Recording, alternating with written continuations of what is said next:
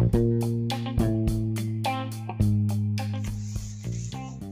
folks, Dr. Dennis here, the Wellness Doc, bringing you all things healthy for your mind, body, and soul.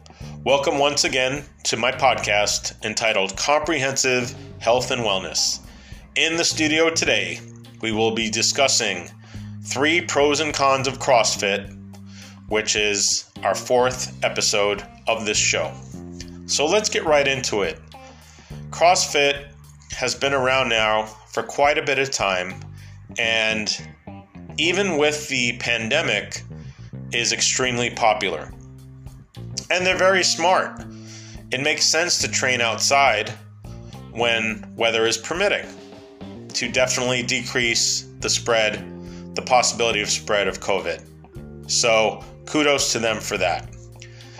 What i like about crossfit is it's based on the premise of cross training what does that mean well in general, cross training would refer to, could refer to playing different sports and doing different types of training. So, not just weightlifting, but calisthenics, swimming, various types of running, whether it's for endurance or running sprints, agility, and coordination balance training. This results, research has shown that this results in a positive impact on an athlete's ability to optimize his performance in his or her chosen sport. Secondly, CrossFit incorporates functional training. Again, what does that mean? Well, we're looking at various types of movement patterns that challenge balance and coordination. Well, what are the benefits of that? Well, when we balance, ba- when sorry, when we challenge balance and coordination, we then provide and develop a positive loop or positive feedback, increasing flexibility, which then leads into core activation, and that provides us mobility and stability to truly increase overall strength and power. Again, this is a positive result for optimal performance, whether it's a sport or an activity. Number three, one of the things about CrossFit is it develops and promotes and facilitates community and group um, formulation. It is an, an amazing support system. We all need that.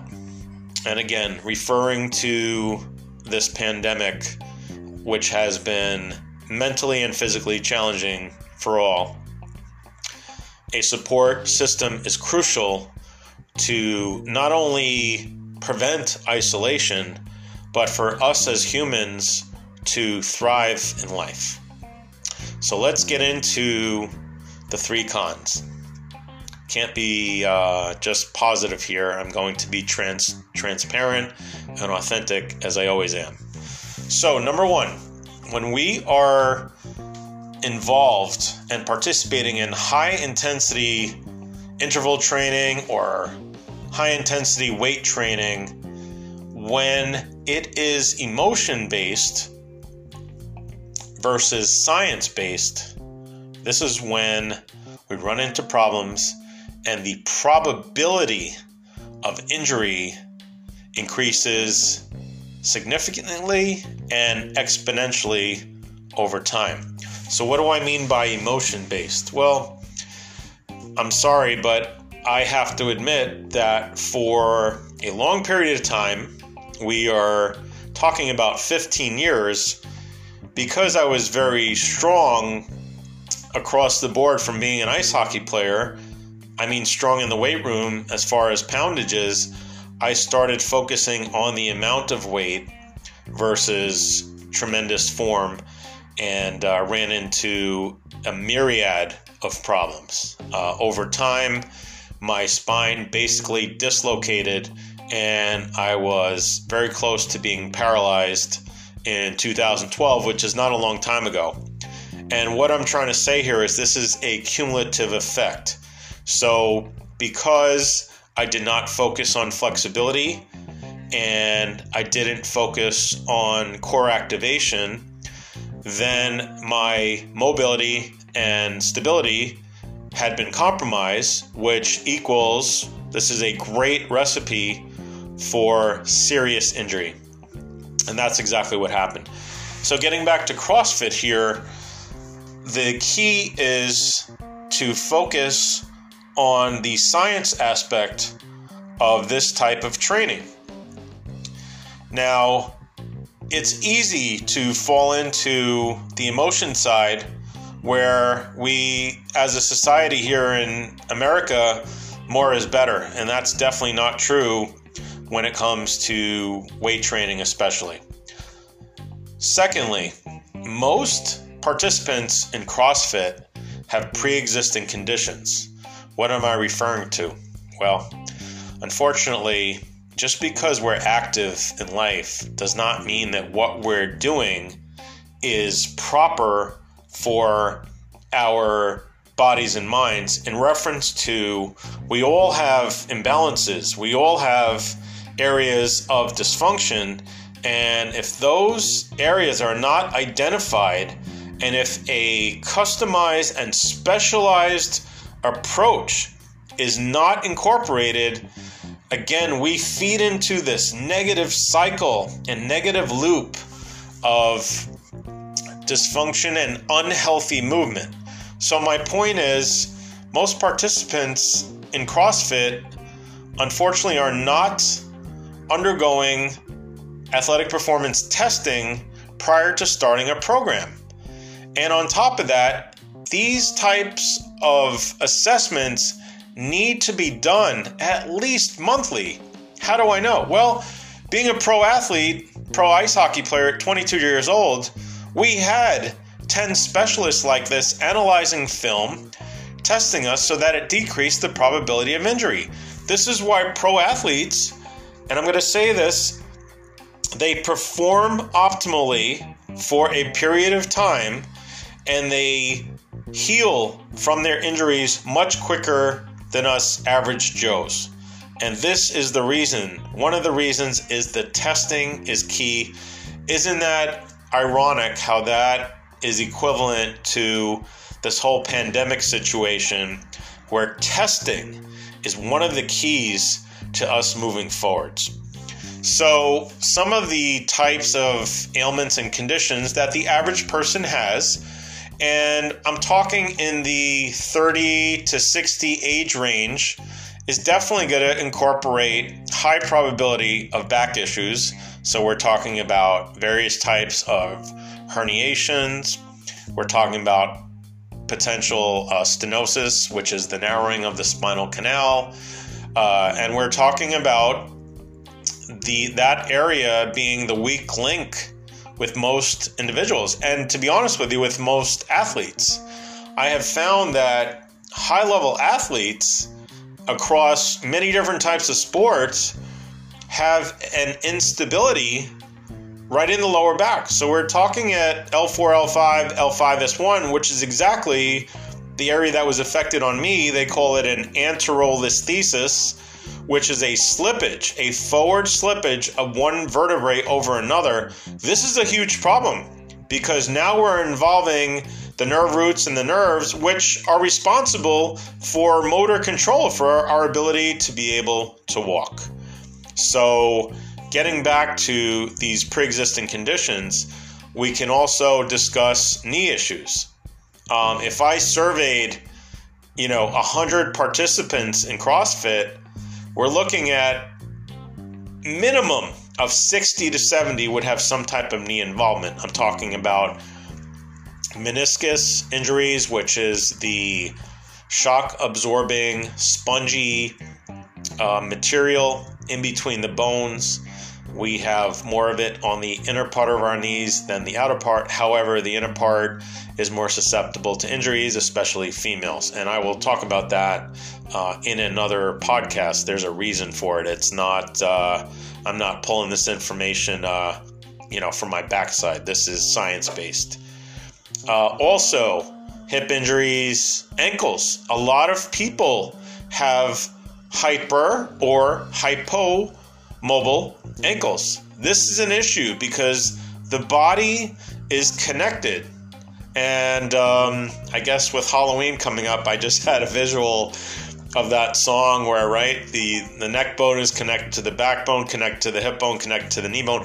So in short, right, we have a posterior chain which is on the back of us, and there's also an anterior chain, and actually there are other types. There are lateral, uh, medial, and diagonal also, but we'll keep it simple where everything is connected. So if we have a deviation in alignment, in strength, in flexibility, in uh, the the ability for an area to activate, the brunt of the load then, let's just say it's in the middle of the body. So let's say it was a knee then it would go to the ankle, then it would go to the hip, but also the spine, and vice versa. We can pick anywhere on the body.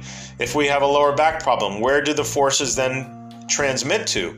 They transmit to the hip, to the knee, to the ankle, and upwards also to the thoracic, mid back, and upwards. So, what I'm trying to say here is when we have dysfunction, it is a systemic um, involvement. It's never just one area, and, I, and I've made this clear.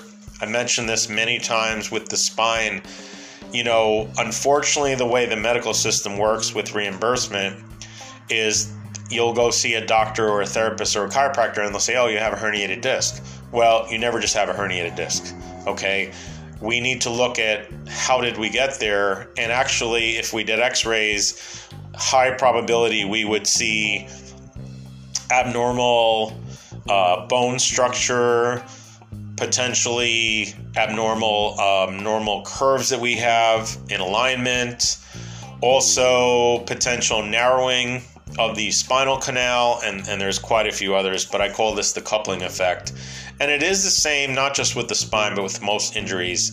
If we were to test every area, if we were to screen the areas above a knee and below the knee, we would find dysfunction there. So, getting back to the fact that most participants who engage in CrossFit and weight training in general have pre existing conditions that we need to address. So, there is a huge need for testing, and I'm the person to do it. I'm a specialist and I have a proven track record. And I'm calling out all the CrossFit owners to get in touch with me because not only will it benefit your members. But from a business standpoint, if they're not getting hurt, they'll be able to train longer, which means you'll make more money, and this will differentiate you from some of the uh, your so-called competition, where you have a doctor who's a specialist on board um, performing these tests for your clients. This is a needed service that will be a game changer as far as uh, performance and injury prevention. Okay, and lastly, Olympic lifts are very technical. I had the opportunity of going to a seminar in Delaware many years ago, and I forgot the gentleman's name, but he was the head coach for the USA Olympic weightlifting team. And let me tell you something I had an attitude.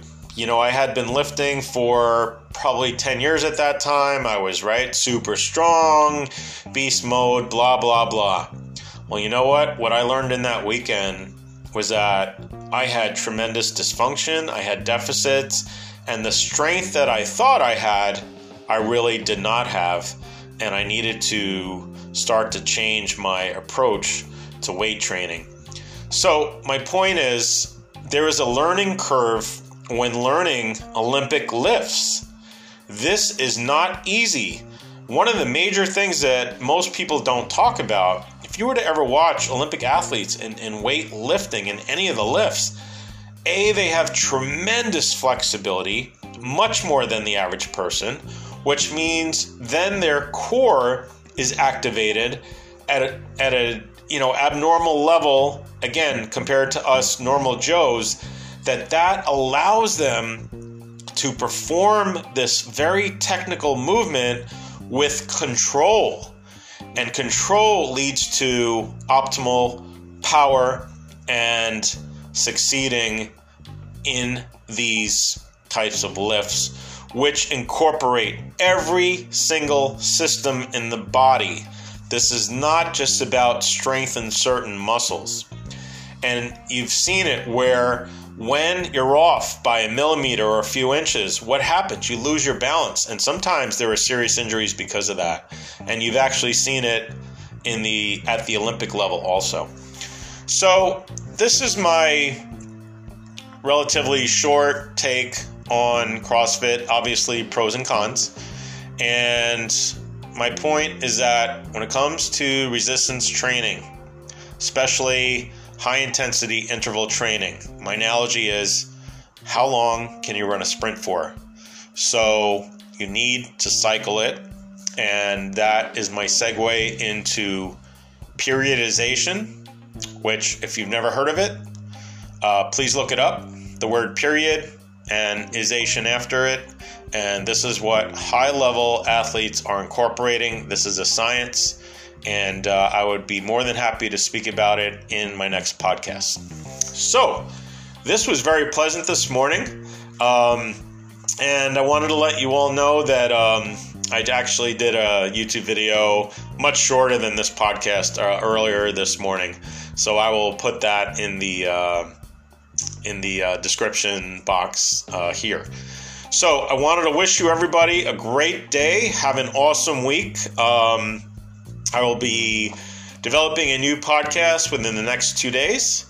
And this is Dr. Dennis providing hope, support, encouragement, and specialized knowledge and education so that you can optimize every aspect in your life and keep moving without pain, without limitations. No limits. God bless. Take care.